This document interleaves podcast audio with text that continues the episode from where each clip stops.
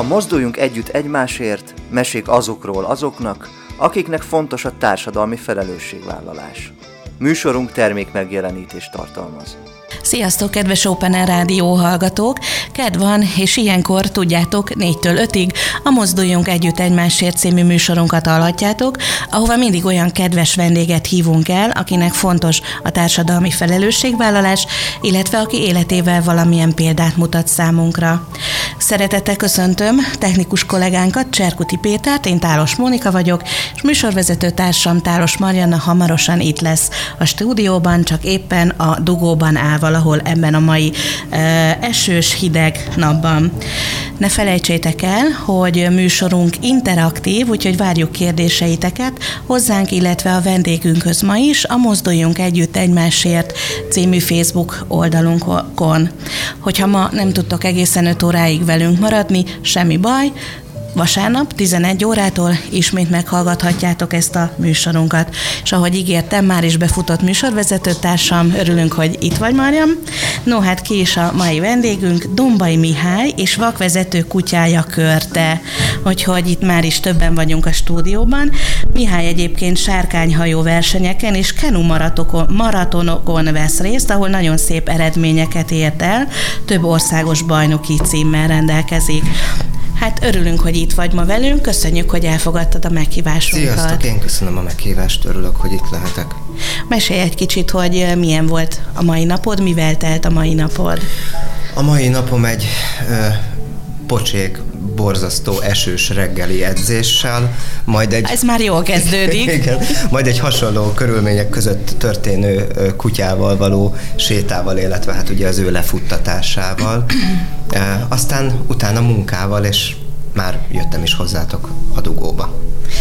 Mivel foglalkozol, mi a munkád? Gyógymasször, illetve reflexológus vagyok, magánpraxissal rendelkezem, ez nagyon jó, mert ugye a saját időmet én osztom be, a magam ura vagyok. És ez a mi szerencsénk, mert így ide tudtál jönni hozzánk, el tudtál jönni hozzánk. Pontosan.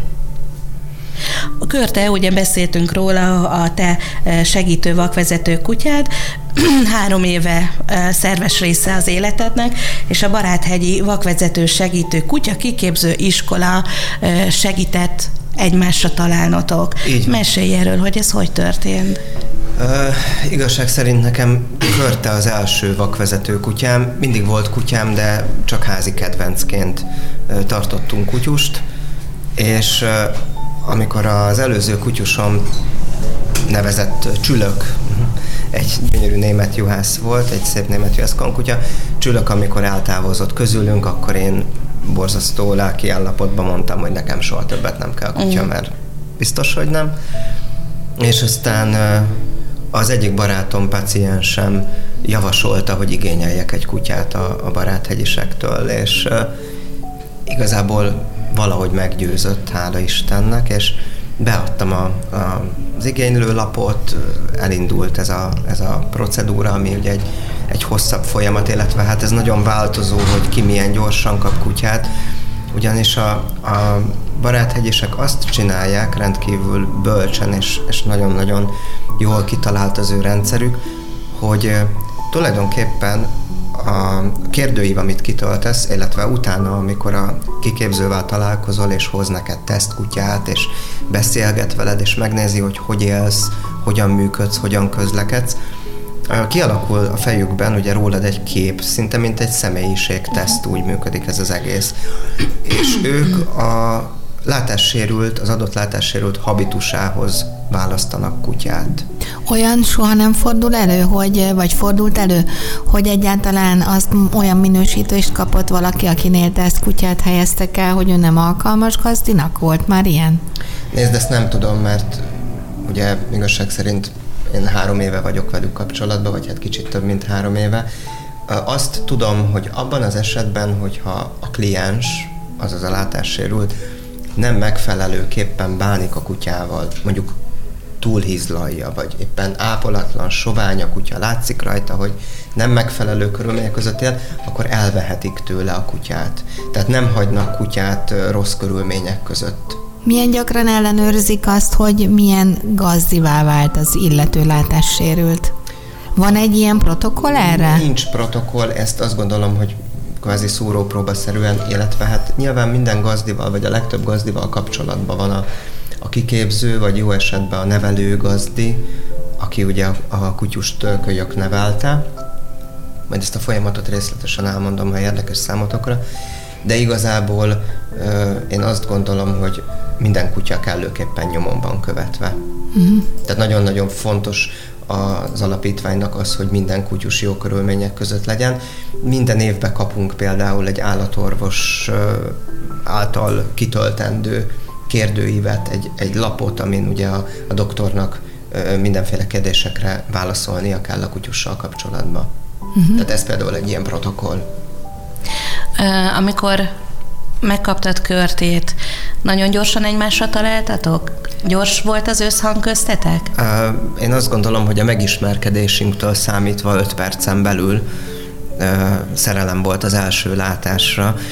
A mi kiképzőnk, a Nyiriné Kovács Mária egy hihetetlen, fantasztikus hölgy, és amikor kijött hozzám 2019. Mm, szeptember végén, október elején, akkor közölte velem, hogy hozott nekem két kutyust, válogassak, illetve válasszuk ki egymást, és körtét vette ki először az autóból, bejött a kertbe, és elkezdett szimatolni. Mi beléptünk a lakásomba, és nem igazán foglalkozott velem, mondta is Marcsi, hogy ez nem jó jel. Majd bejött a körte a nappaliba, legugoltam hozzá, mondtam neki, hogy szia, Misi vagyok. Erre a nyakamba borult, és elkezdte nyolni az arcomat, és így furta be a fejét a, a vállamra, és mondta Marcsi, hogy nevetve, hogy ez a kutya elromlott, ezt leselejtezzük, ez nem szokott ilyet csinálni.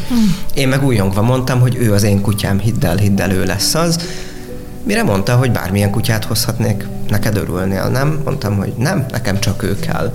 És gyakorlatilag az első pillanatban úgy állt be a lábam mellé, mintha száz éve vezetne, és a másik kutyust is kipróbáltam, de vele nagyon érdekes volt, mert ö, oda jött hozzám, és köszöntöttük egymást, körülbelül ez a párbeszéd hangzott volna el, ha emberek vagyunk, hogy szia, nem érdekelsz, szia, te se engem. Tehát, hogy abszolút ilyen, ilyen közömbös volt, és jól van, vezetlek, mert ezt kérte tőlem a kiképzőm, de egyébként nincs ehhez kedvem. És ugye az apró jelek, a séta végén körte oda vitt a kapuhoz, és bevitt a kapun. A másik kutyus odavitt a kiképző autójához, jelezvén, hogy menjünk Haza akarok haza. menni. Így van, Körte meg azt mondta, hogy jó, én élek veled, mert, mert te szimpi vagy meg. Te és a másik kutyusról tudsz valamit, hogy neki lett ilyen hozzáállással gazdia? Ö, nagyon jó, nagyon jó gazdia van, Pécsett élnek, és, és tökéletes összhangban boldogan élnek együtt, úgyhogy megtalálta a megfelelő gazdit. Megtalálta az igazit. Abszolút, igen. Egy nagyon szép kutya ő is egyébként, de teljesen más habitusú, más felépítésű. Nekem ez a kicsi, ugye mondjuk el a hallgatóknak, sárga labrador szuka a, a legszebb kutya a világon. Milyen? Véletlenül a másik kutyus nem radarnak hívták? Nem, ö, egészen nem. pontosan géniusz. Géniusz. Uh-huh. Géniusz. Uh, most te emeletes házban élsz, Nem, lakásban, kertes, kertes, kertes, kertes házban. házban. Aha, kertes és uh, mindig hallgatott rád az első pillanattól kezdve? Soha nem volt olyan probléma, hogy fegyelmezni kellett? A körtéről tudni kell, hogy ő egy hiperszenzitív kutya. Tehát... Hiperszenzitív és hiperaktív is, vagy csak nem, hiperszenzitív? Nem, nem, abszolút csak hiperszenzitív, és, és a fegyelmezés az nála annyi, hogy azt mondom neki, hogy nem. Tehát, hogy ennél durvább beavatkozást soha nem igényelt, és azt gondolom nem is fog. Uh-huh. Borzalmasan szófogadó, ez nagyon érdekes dolog, mert amikor egy látássérült kutyásodik, tehát kap egy kutyát, akkor a kutya már tud magyarul ért magyarul igazából ez a helyes megfogalmazás. Viszont nekem meg kellett tanulnom körtéül. Meg kutyául. Meg kutyául. Tehát, hogy azokat a, azokat a jeleket, amiket ő közvetít felém, és amivel ő elmondja nekem, hogy ne lépj előre, te hülye, mert pofára fogsz esni, mondjuk. Mit csinál ilyenkor? Hogy kommunikál? Például abban az esetben, hogyha egy lépcső soron kell fölmenni, akkor felteszi a máső, egyik máső mancsát a lépcsőre, jelezvén nekem, hogy lépcső. Uh-huh. Ha lelépő jön, akkor megáll közvetlenül a, a lelépő szélén, jelezvén uh-huh. nekem, hogy állj meg te is, és utána léphetsz le. De mindent elmond, tehát el tudja mondani, ha, ha mondjuk ki akar menni, odaszalad az ajtóhoz, majd visszaszalad a fejét az öllembe teszi, uh-huh. és bűvöl. Uh-huh. Ezzel jelzi, hogy engedj ki, mert nagyon akarok kint dugatni mondjuk, vagy pisilni, vagy bármi más egyebet. És olyan nem fordult még elő, hogy kutya lévén szó, mondjuk a kertesház közelében meglát egy macskát, és akkor nem tud uralkodni az ösztöneinek? Macskára immunis. Aha, vagy van olyan madár, vagy bármi olyan élőlény, amire uh, nagyon Tudni kell, ugrik. hogy ez egy, ez egy két üzemmódban működő kutyus.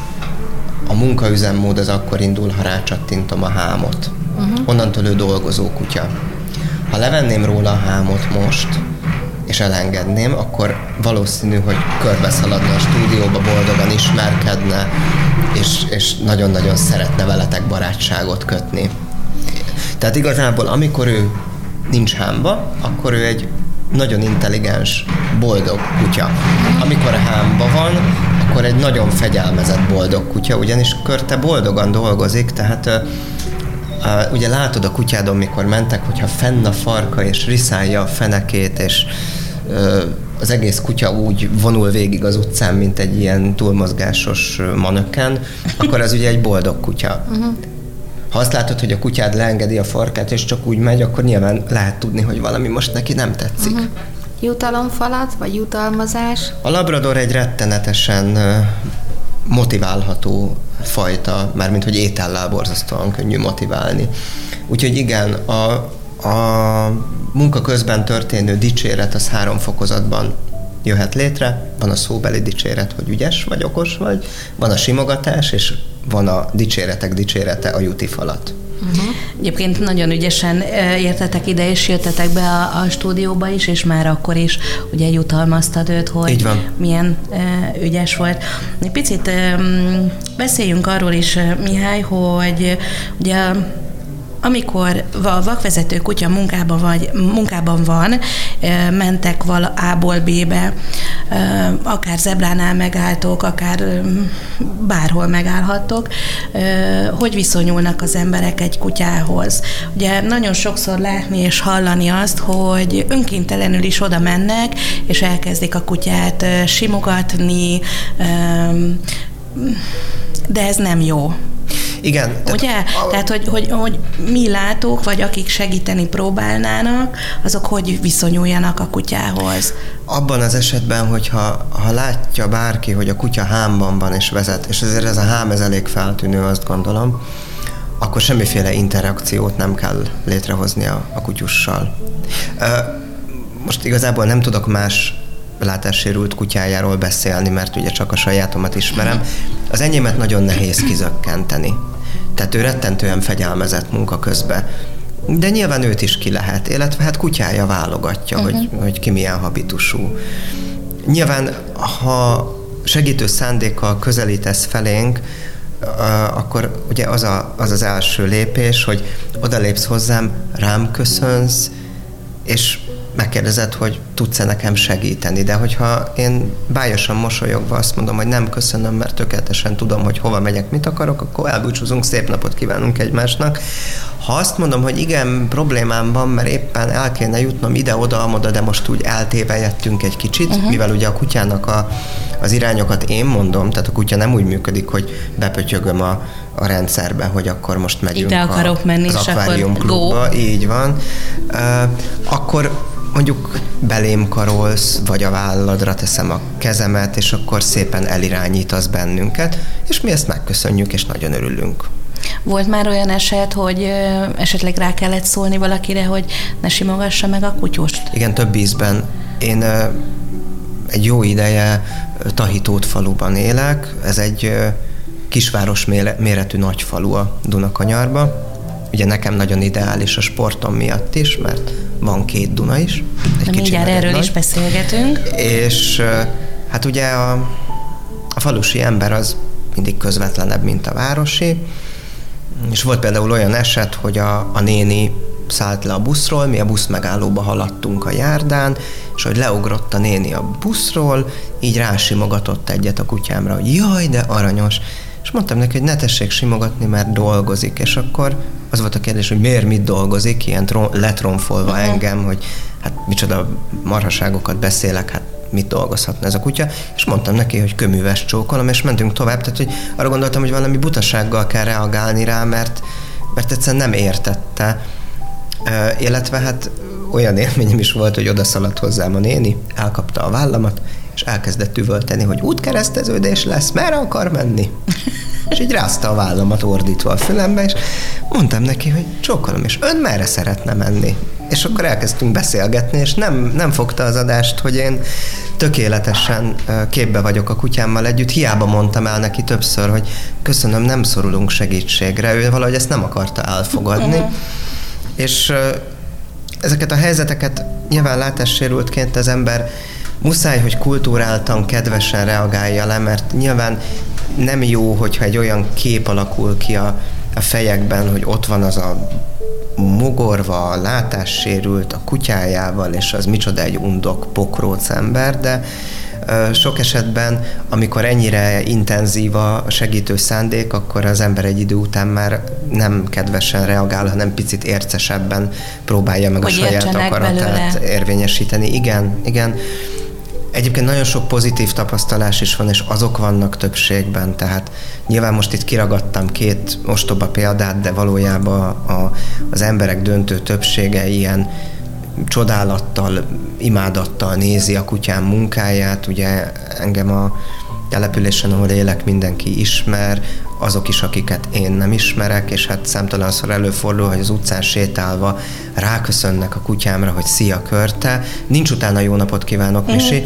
Tehát olyan vagyok, mint a láthatatlan ember, aki, aki a hámot fogja, mintha ott se lennék, és ezeken én mindig jókat derülök, hogy hát a kutyám a helyi látványosság, én meg olyan mellékes vagyok. De hát ez így van jól, mert, mert tényleg de, azt gondolom, de, hogy az ő munkája nagyon amire, csúcs. Amiről most mesélsz, meg amit mondasz, szerintem egy e, normál kutyagazdival is valahogy így van, tehát látom azt a szerepet, amikor sétáltatják, hogy e, mintha ez az ő kis, e, tehát a végén, a póráz végén egy gazdi, de itt a fő, fő mutatvány az a kutya. Uh-huh. És hogy, hogy látni is jó, meg ilyen vicces is sokszor, hogy mennyire a kutya hozza össze az embereket, és Persze. hogy órákon keresztül el tudnak kvaterkázni a kutyáról, és közben az, hogy ki fogja a por, ez nem is fontos, mert itt a kutya a lényeg. Ez így van, mert Tehát, hát a... ez egy ilyen külön játékos része az életünknek, és egy kicsit szerintem az is ott van, hogy egy idő után a kutya nem gondolt, hogy formálódik a képünkre, és viszont. Hát nézd, erről Csányi Vilmos tudna nagyon sokat mesélni, de ő hogy például, te hogy érzed? Hát nézd, ha már Csányi Vilmost említettem, ő azt mondja, hogy van ez a szinkron utánzás a kutyáknál, mm. tehát hogy ez, ez egy bizonyított tény, de egyébként abszolút igen, tehát nyilván a körtét az én habitusomhoz válogatták, és jó választás vagyunk egymásnak, de, de hasonlulunk is, hogy ne természetesen én nagyon gyorsan közlekedek, és Körte rendkívül gyors léptű, nem tudom, hogy amúgy is ilyen lenne, nyilván nem hajt lassú gazdia lenne, de ugye mindig azt mondják a barátaim, hogy utálnak velünk sétálni, mert csak futva tudnak követni mm. minket. Mert amikor ő hámba van, akkor mi szaladva megyünk mm. a mhm. Tesco-ba, meg a bárhova. Tehát, hogy tényleg egy ilyen ö, kocogó tempóba közlekedünk. Amikor nincs hámba, akkor, akkor természetesen ez nem így van meg hát tökéletesen fölvettük ugye egymás ritmusát. Én korán kelő ember vagyok, ő is korán ébred velem együtt, soha nem alszik tovább, mint én. Mm. Igazából nagyon érdekes, hogy ha valahol vagyunk mondjuk társaságban, olyan, mint egy mint egy kicsit hisztis feleség, mert mondjuk ücsörgünk egy étterembe, vagy bárhol, és ő már elunta ezt az ücsörgést, akkor föláll mellőlem, és elkezd böködni az uh-huh. órával. És ha nyúlok felé, ellép tőlem. Uh-huh jelezvén, hogy nem azt akarom, hogy megsimogass, hanem azt akarom, hogy menjünk, menjünk már. Hát pont ezt akartam egyébként kérdezni, hogy fiatal korodra tekintettel én gondolom, hogy azért baráti társaságokba is jársz. Igen, természetesen ahol mondjuk nem csak, egy, nem csak egy fél órát kell eltölteni, és hogy mondjuk egy ilyen, akár egy ilyen bulis estét hogy visel, drága körténk? Hát egyrészt abban az esetben, hogyha ha olyan helyen vagyunk, ahol ő unatkozik, vagy már neki ez nem szimpatikus, akkor ezzel a böködéssel, meg toporzékolással jelzi, hogy menjünk innen. Másrészt pedig rendkívül érdekes, mert nem ö, vagyok egy túl gyakran ö, alkoholt fogyasztó ember, de hát elő-elő fordul nyilván velem is, mint bárki másra, és szenvedélyesen gyűlöli, ha iszom. Tehát, hogy ha, ha iszom, akkor, akkor így elhúzódik tőlem, és ilyen vádlóan nézem. Oszta. Hát tényleg, mint egy feleség. Igen, abszolút, abszolút olyan. Jó, nyilván most két pohár italt jól tolerál, de hogyha mondjuk hármat iszom, akkor már... már... Lehet, hogy ő is szomjas. Lehet, hogy meg kéne hívnom koktélozni, csak akkor kivisz haza minket.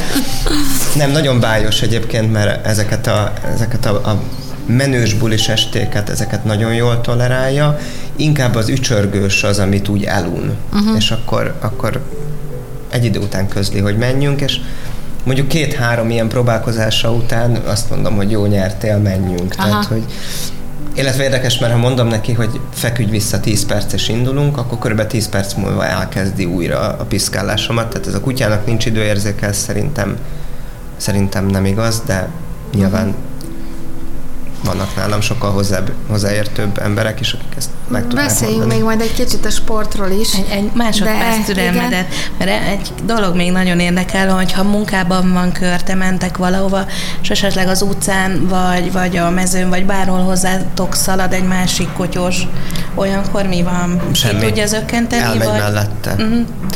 Ha pórázom van csak, tehát nincs rajta a hám, vagy pedig el van engedve és szaladgál, akkor természetesen szívesen barátkozik másik kutyákkal. De ha munka van, akkor Ha munka van, akkor, akkor, akkor rá se néz a másik kutyára. És nem volt arra példa esetleg, hogy bármiben is olyan akadályt képezett volna az, hogy kutyád van, akár a sportban, akár a egyéb életbeni programokban, ahova őt nem tudtad vinni? Vagy, uh, vagy mindenhova most őt nagyon, már tudod vinni? Nagyon hivatalos leszek. A 2009 per 27-es SMM rendelet alapján a vakvezető kutya mindenhova beléphet, ahova a látássérült is. Uh-huh. Tehát ha ö, olyan helyszínre megyek vele, ahova engem se engednek be valamiért, akkor nyilván oda őt sem. Uh-huh. Természetesen voltak már ilyen apróbb szösszenetek, én most nem mondom a, a cégneveket, de áruházba, hipermarketbe utánunk szólt a biztonsági őr, hogy reméli, hogy a kutya vakvezető. Ja, hát ebből is látszik, hogy ilyen jól mozogsz, hogy nem is vették észre, hogy látássérült el. Persze, de, de abban az esetben, amikor mhm. észreveszik, akkor is előfordul kötözködés. Egyetlen egy ilyen komolyabb sztorim volt, ahol ahol panaszkönyvet kértem, meg fölhívtam a tulajdonost, meg ott, ott tényleg egy kicsit cirkusz voltunk, mert ott az eladó hölgy rettenetesen sok butaságot beszélt minősíthetetlen stílusba, Mm, ez egy kis üzlet volt egyébként, tehát nem egy, uh-huh. nem egy nagy áruház, egy pici üzlet, egy, egy kis csoki volt. Uh-huh. De egyébként ezeken a, a nagyobb helyeken, amikor úgy utánunk szól a biztonsági, vagy volt olyan például, hogy egy áru feltöltő hölgy elkezdett velem kötözködni, hogy a kutya ugye vakvezető, mondtam igen, erre rám küldte az üzletvezetőt, aki megkérdezte, hogy tudjuk-e hivatalos igazolványjal igazolni azt, hogy ő vakvezető, ugyanis nem tudom, hogy tudtátok-e, hogy ugye minden vakvezetőnek közlekedés biztonsági vizsgát kell tennie, Igen. és erről mi kapunk egy hivatalos dokumentumot, egy plastikkártyát, ezzel tudjuk az összetartozásunkat bizonyítani, illetve hát ugye rajta van az ő fotója és neve, meg az én fotóm és nevem, tehát le lehet csekkolni, hogy tényleg mi vagyunk mi, és ez az üzletvezető hölgy ugye kérdezte, hogy van-e kártyánk, mondtam természetesen van, megmutassam, mire azt mondta nem kell, hát akkor miért kérted el, drága szívem, mindegy is, de szóval nekem csak ilyen apró incidenseim voltak vele, meg nyilván ö, vannak olyan szituációk, ami a, tájékozatlanságból ered, tehát hogy ez nem rossz indulat az emberek részéről, csak ha valaki nem kutyás, akkor az beszólhat azért is, mert mondjuk Aha. utálja a kutyákat, rettek tőlük, bármi ilyesmi. Meg hát sajnos a tájékozottság hiánya. Ez a másik probléma. Móni szeretne, kedves hallgatónk, valamit mondani, hogy tiéd a szó. Azt, hogy menjünk zenélni. Így van, nem? hogy így van, egy kicsit elmegyünk zenélni, maradjatok velünk, rögtön jövünk vissza.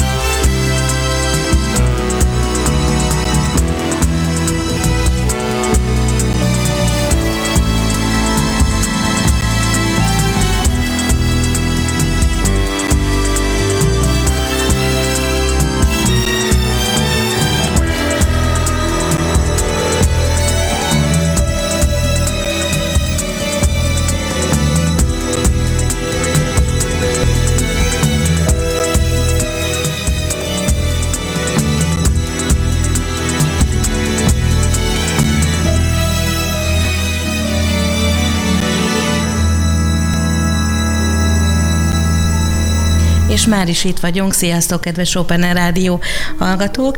Mai vendégünk Dombai Mihály és vakvezető kutyája Kör, tehát elég sok mindenről beszélgettünk már itt a, a zene szám előtt, úgyhogy már is folytatjuk. Egy kicsit térjünk át, azt gondolom, a, a sport ra, hiszen, ahogy mondtam, sárkányhajó versenyeken és kenu maratokon, maratokon, kenu maratonokon veszel részt. No, mesélj erről. Igen, mindig sportoltam. Mi, miért pont az evezés? Hogy jött az élet? Hát mert hogy, mert hogy imádom a vizet. Uh-huh. Szeretek vízen lenni, vízben lenni, víz mellett lenni. Ez valami előző élet, vagy gyerekkorodban is víz mellett Három évesen fel? tanultam megúszni, apukám Aha. bedobott a Dorogi bányatóba, és mondta, hogy ússzál, fiam. Oh, Jesszus. És én nem megrémültem, hanem elkezdtem lubiszkolni, hogy jaj, de jó. Hát nyilván nem hagyott volna oda veszni, meg semmi ilyesmi, csak picit sarkítva meséltem el a történetet, illetve hát gyerekkoromban evezgettem is, de nem versenyszerűen, mindig valamit sportoltam, mert a mozgás az, az úgy gondoltam, hogy mindig szükséges az életemben, és ö, elkezdtem jó pár évvel ezelőtt sárkányhajó edzésekre járni. Lementem az első edzésre, és mondtam a többieknek, hogy ez egy marhaság, én ide többet nem jövök. Aztán mondták, hogy gyere még le, egyszer-kétszer lementem, és aztán úgy ott ragadtam. Én a Dunai Sárkányok Vác egyes, Egyesületébe elvezek. És tulajdonképpen 2018-ban kezdtem el a sárkányhajózás mellett kenu maratonokon indulni. Először is mi az a kenu maraton? A kenu az megvan, ugye? Persze. Aha, hát a maraton az meg az, hogy hosszú táv. Aha, és ez hány kilométert jelent egyébként? Ez nagyon, nagyon változó, tehát ez mondjuk vannak 10 kilométerek, 20 Aha. kilométeres versenyek, van 66 kilométeres verseny, 75. Azt a. Tehát ez, ez nagyon változó, versenye válogatja, hogy éppen mi a táv. A legtöbb az ilyen 25-30 közti. Uh-huh. Kettes vagy négyes kenuban? Párosban versenyzek. Párosban. Párosban versenyzek, és 2018-ban elkezdtem ezt, és az első versenyen, ahol, ahol indultunk, az én edzőm, aki a legkedvesebb jó barátom is, ő egy fantasztikus, tehetséges kenus, nagyon sokszoros Európa és világbajnok. Szerintem mondjuk a Szabó nevét. Gábornak hívják az urat. És hát a, a Gábor kapacitált erre, hogy Misikém, indulj már ezen a maratonon, mondtam neki, hogy és van esélyem, és azt mondta, hogy dehogy van, csak menj rajta végig. És akkor harmadikok lettünk, ezen fellelkesedtem, mert mondta, hogy elvárásom felül teljesítettünk, én nagyon örültem, és akkor elmentem a következő versenyre, azt megnyertük, és akkor rájöttem, hogy nagyon szeretek sárkányhajózni, de igazán én kenúzni szeretek. És hát ugye a sárkányhajó is kenú, sárkánykenu, ez a hivatalos megnevezés. Tehát a mozgás Tehát ez nem a hagyományos kenu? Tehát amiben mondjuk Vichman Tamás is evezett? Hát Ez mi? ugyan, azt, azt a fajta kenút is sárkánykenúnak hívják? Nem, sárkány, Azért mondom. Sárkányhajó nem. is kenú. Tehát ez, Jó, a sárkányhajó is kenú. Is kenú. Ja, én fordítva értettem. Mm-hmm. Nem, nem, nem.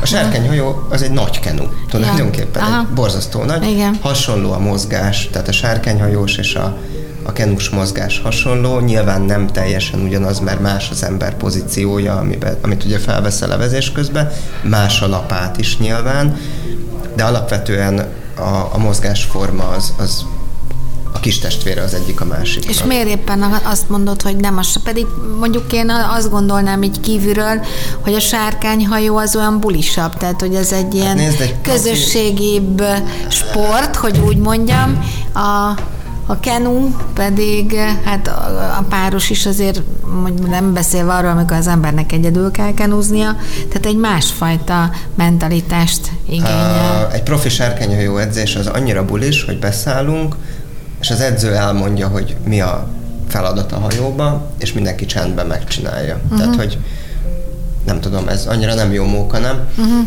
Nem tudom, kívülről látva, amikor tudod, megy hát, a vezény, és egy, akkor... Meg a dobos, dobos ott a, a, Én azt hittem belülről ez ilyen nagyon nagy...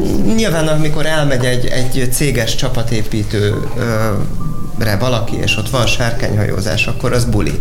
Mert mindenki dumál, röhög, fröcsköl, jól érzi magát. De amikor ezt ugye versenysportszerűen űzöd, akkor, akkor nyilván komolyan veszed, és Aha. mindenki más is komolyan veszi tehát nyilván edzés előtt, meg edzés után lehet dumcsizni, meg nevetgélni, de amikor uh-huh. edzés van, akkor edzés van.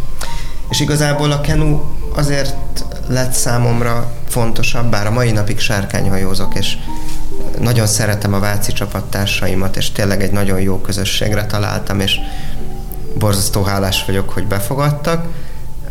Szóval azért szeretem jobban a, a kenut, mert jobban kijön az egyéni teljesítmény. Uh-huh.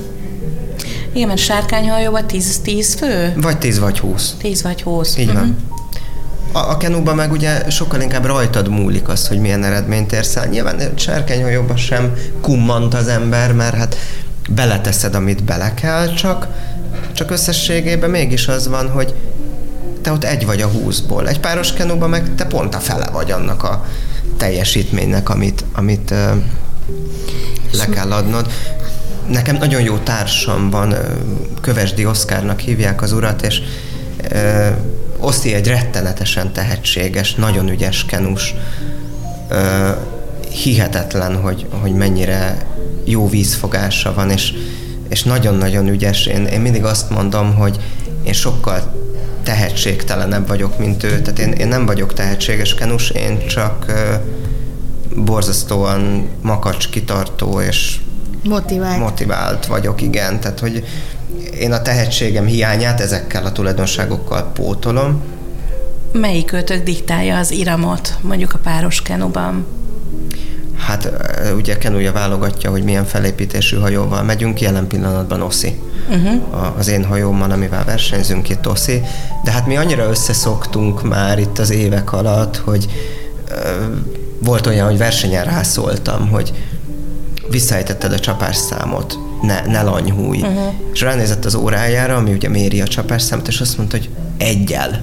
Tudom, hogy éreztem. Tehát, hogy, hogy ennyire, és én is, ha mondjuk, mit tudom én, egy pillanatra kiveszem az erőt, akkor azonnal hátra szól, hogy kivetted az erőt, 10%-kal többet kérek. Tehát, hogy így teljesen jól érezzük egymás rezdülését a hajóban, nagyon, nagyon régóta elvezünk sokat együtt, és igazából versenyezni párosba mi ketten tavaly kezdtünk. Előtte is volt már, hogy összeültünk, de, de ezt a páros versenyzést mi tavaly kezdtük együtt, és ez annyira jól sikerült, hogy ugye tavaly meg is nyertük a, az országos bajnokságot.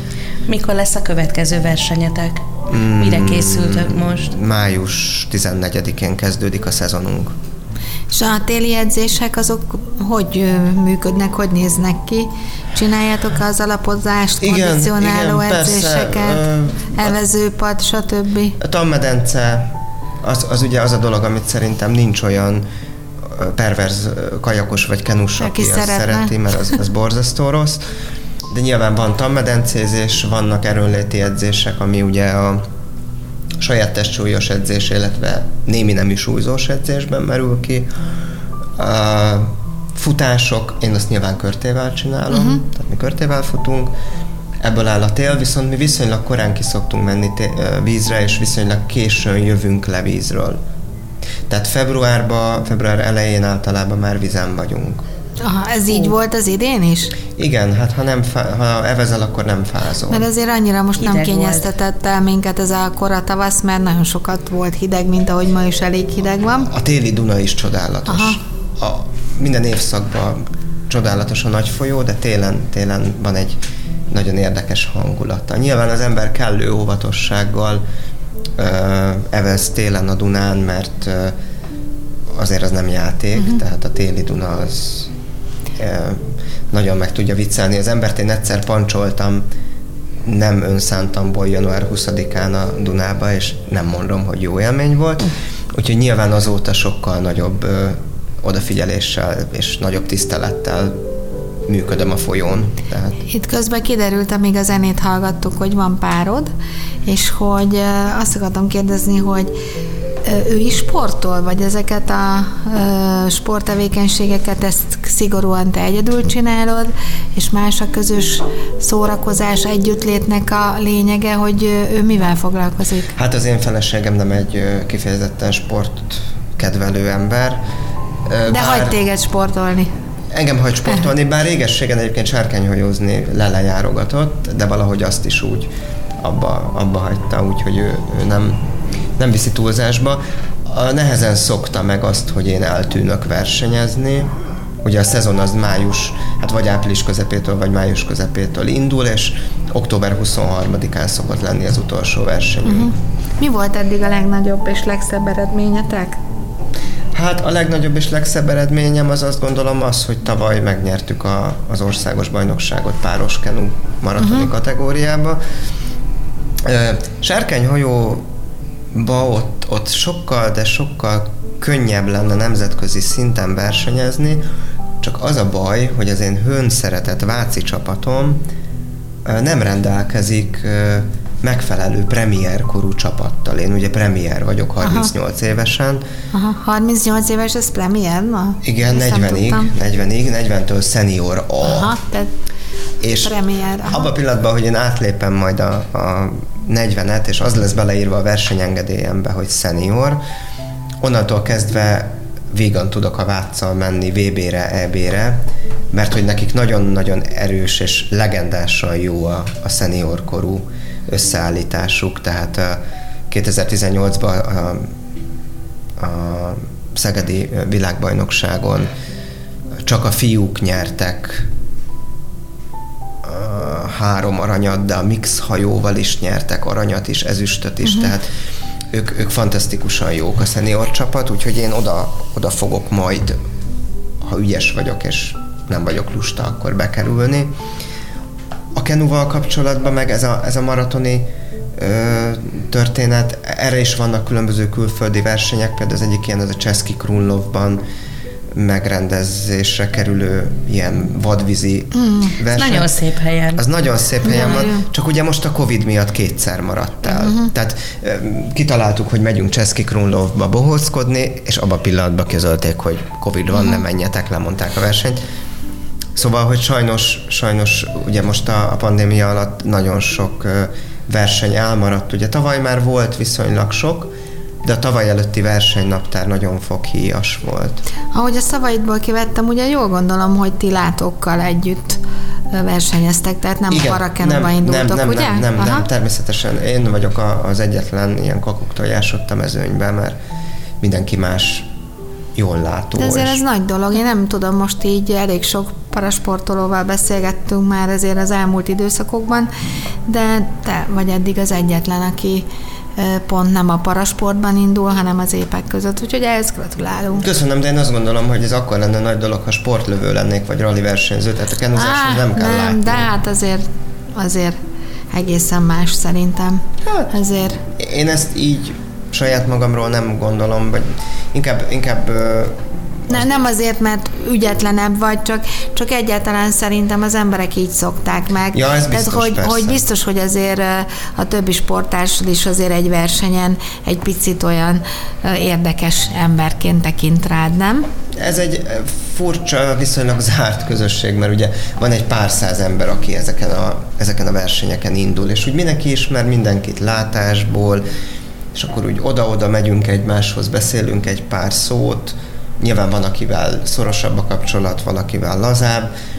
A, a vizen nincs barátság. Parton van, a vizen nincs. Oh. A vizen kőkemény munka van. Igen, tehát, hogy, hogy sokszor nevettünk is ezen, sokszor előfordul, hogy ott bratizunk egymással a parton, a vizen meg befordítjuk a másikat a nádasba, vagy, vagy bármi, tehát hogy, hogy ott nincs az, hogy finomkodunk, mert az egy, az egy verseny, az, az, annak tétje van, most mindegy, hogy mekkora tétje, mert szerintem a, az ember úgy áll, vagy ha, ha valaki versenyző alkat, az mindenhez úgy áll, hogy ha előttem vagy mögöttem leszel. Mm-hmm. Hogy jött az életedbe a masszőrség?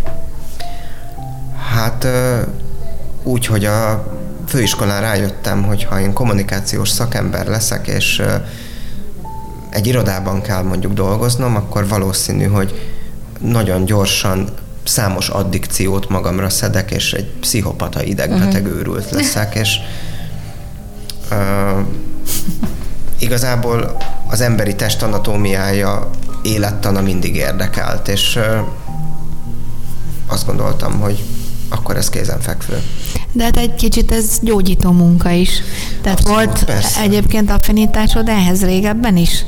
Igen, én azt gondolom, hogy igen, de hát 16 éve praktizálok, tehát most már azért viszonylag régóta. Hol kezdted a munkát? Gondolom nem mindig önálló masszörként nem, nem, nem. dolgoztál. Először Szentendrénél, hosszú ideig Szentendrénél éltem.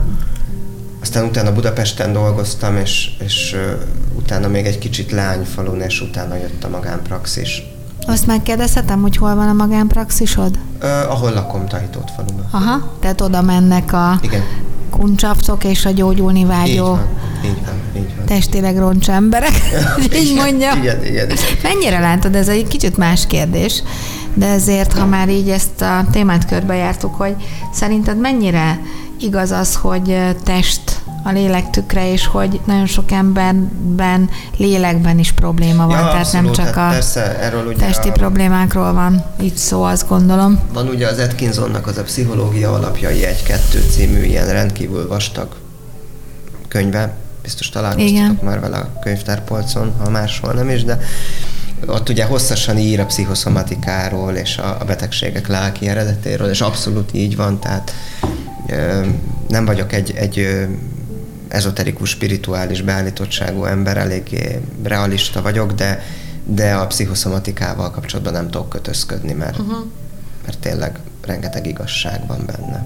Tehát ez az épp testben, épp lélek, ez abszolút így van, és én például, ha valamiért egy pár napig nem sportolhatok, akkor érzem, hogy nem épp a testem, de a lelkem sem, mert Kezdesz feszülni. igen, kezdek ideges lenni, Aha. indokolatlanul nyüzsgök. Uh-huh. Nagyon fontos alapkutyás szabály, hogyha ideges vagy, nem, ne indulj el a kutyával, mert a kutya tökéletesen átveszi a hangulatot. Uh-huh. Ha én feszült vagyok, ő is az lesz. Uh-huh. És lehet, hogy ö, ott van előttetek egy baleset lehetősége. Akár, Akár. vagy, vagy ha, ha az nem is, de, de egy rossz hangulatú út uh-huh. A-ból B-be. Uh-huh.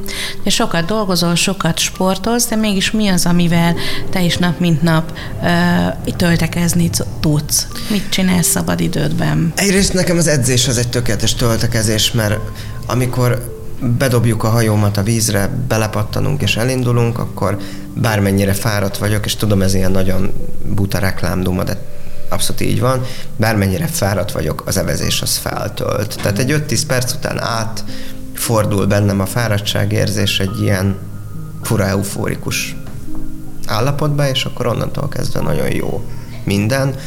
Illetve hát a másik nagy töltődés az az, hogy ugye alapszabály, hogy az adott napon amennyit dolgozik a kutya, annyit pihenjen. A pihenés az nem az, hogy fekszik a helyén, vagy a kanapén, vagy bárhol, hanem az, hogy aktív kikapcsolódást biztosítasz a kutyádnak, magyarul elengeded valahol, hogy szaladgáljon, szimatoljon, nézelődjön, játszon a többiekkel, stb.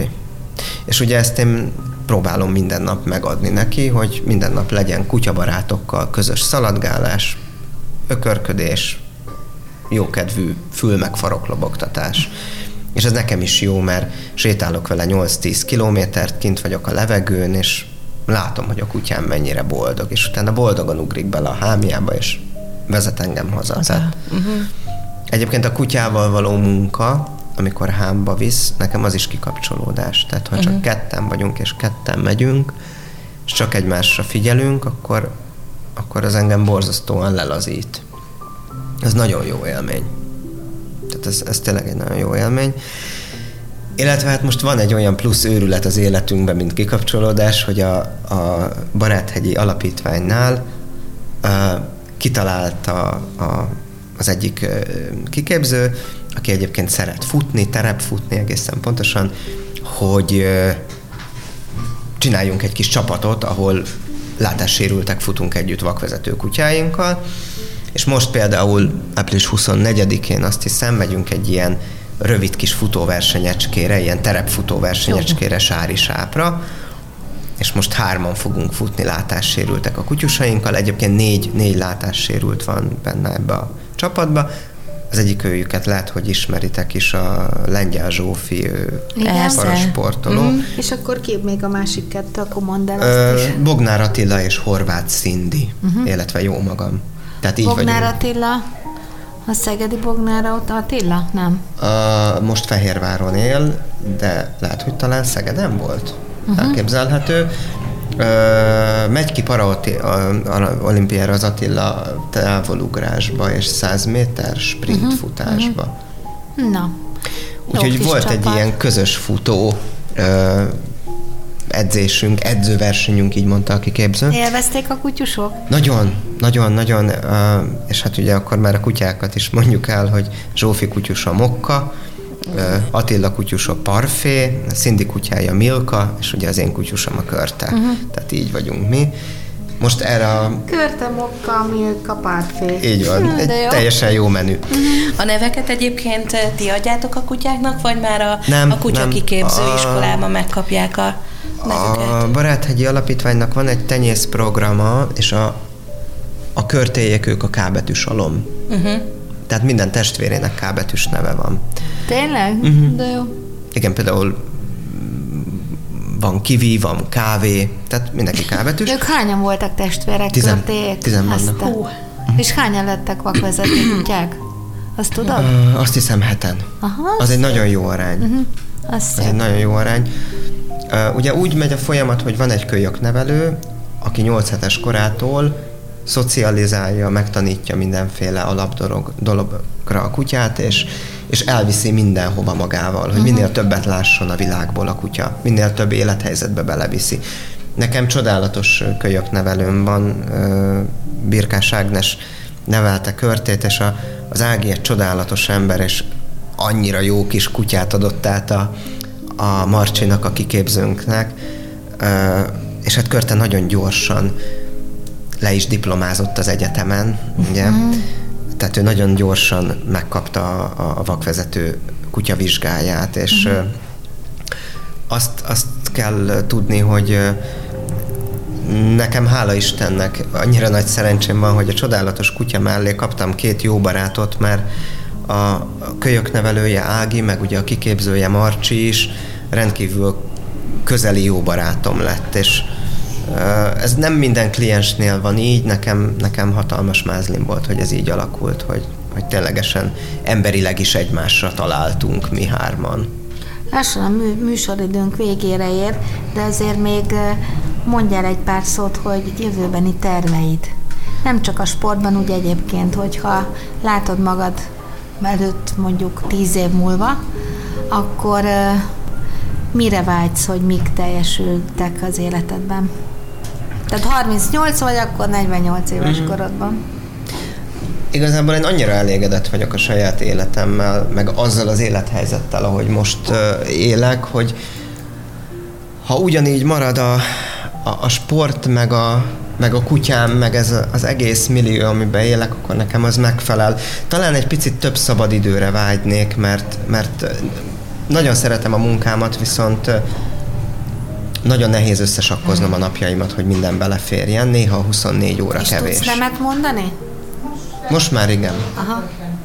De azért arról ne feledkezzünk el, hogy tíz év múlva már a Senior A csapat oszlopos tagja igen, leszel. Igen, így van, így van, pontosan. És járod a világot. Igen, valószínű, Akkor talán egy VB-t kívánhatunk ah, neked. Igen. Köszönöm, azt elfogadom. Okay, azt, abba megegyezhetünk. Közös ötletként összehoztuk a vágyat. Így legyen, így legyen, köszönöm, egy VB.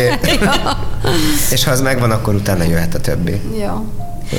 Köszönjük szépen, hogy ma itt voltál velünk. Én köszönöm. Örülünk a beszélgetésnek, beszélgetésnek, ne felejtsétek el, kedves hallgatók, hogy vasárnap 11 órától ismét meghallgathatjátok ezt a műsort, illetve jövő héten kedden 4-től 5-ig ismét mozduljunk együtt egymásért.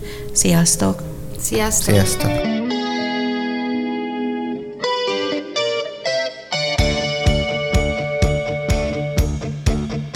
A Mozduljunk együtt egymásért, mesék azokról azoknak, akiknek fontos a társadalmi felelősségvállalás.